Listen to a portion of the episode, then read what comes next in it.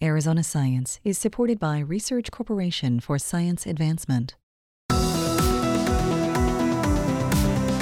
For AZPM, I'm Leslie Tolbert, Regents Professor Emerita in Neuroscience at the University of Arizona, and this is Arizona Science. Our guest today is Anna Dornhaus, Professor of Ecology and Evolutionary Biology. Anna is interested in complex social organization, how collective behaviors arise from the actions of individuals, and she focuses her studies on social insect societies. Welcome, Anna. Thank you, Leslie. Glad to be here. So, you've talked with us before about the complexity of certain insect societies. You've talked about ants and bees as um, uh, social insects. What are you learning most recently about how insects in either of the kinds of colonies you study communicate with each other and make decisions? So, one of the things we're really interested in is what the collective consequences of different individual based decisions are.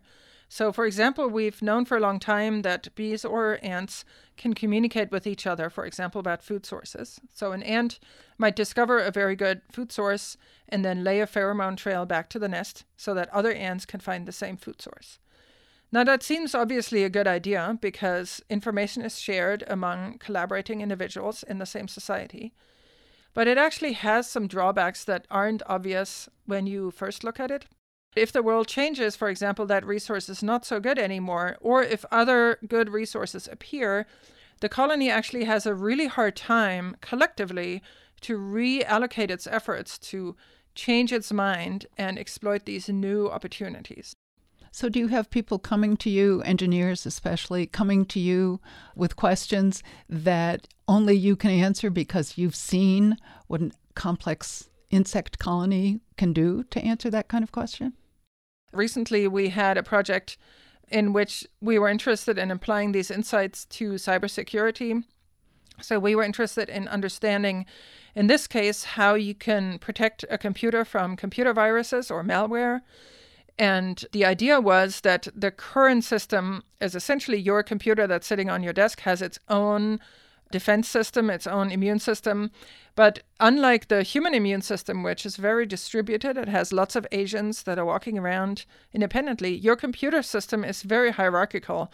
There's basically a gateway where everybody gets checked. Every inf- bit of information that comes into your computer has to go through your virus software and be checked for cleanness or, or safety.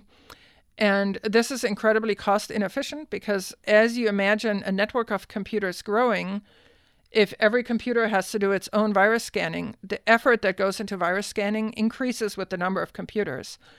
These engineers basically predict that our conventional way of dealing with computer viruses will eventually um, cease to work at all because the costs are ever increasing but the in, uh, infectiousness, if you will, of these computer viruses is also increasing. So the idea of these computer scientists was to instead have a mobile immune system in a company's or or governmental or university computer network where you have mobile virus scanners. There are software agents that move around, kind of like ants, that then alert each other to suspicious information and recruit each other so that once one element of suspicion um, has occurred, one suspicious computer code has been discovered, other types of tests can then be performed because viruses often you know infect a network just like a, a medical virus infects a human society at one point and then it spreads from there. And so we can make use of that in, in a cybersecurity domain by recruiting these so-called white worms these computer agents to the places where an infection has occurred by using strategies that ants use to direct collective behavior and applying them to these white worms, these computer software agents, we can make virus uh, cybersecurity or virus scanning much more effective, especially on large networks. Thanks very much, Anna. This is absolutely fascinating. Uh, the the extrapolation you make from insect societies to computers and human societies is so timely and based on really hard science done in your laboratory. Thanks very much for joining us. Thanks very much for having me. Dr. Anna Dornhaus is a leading expert in mechanisms that underlie complex social behavior. You can listen to this and all Arizona Science conversations at azpm.org slash Arizona Science. I'm Leslie Tolbert.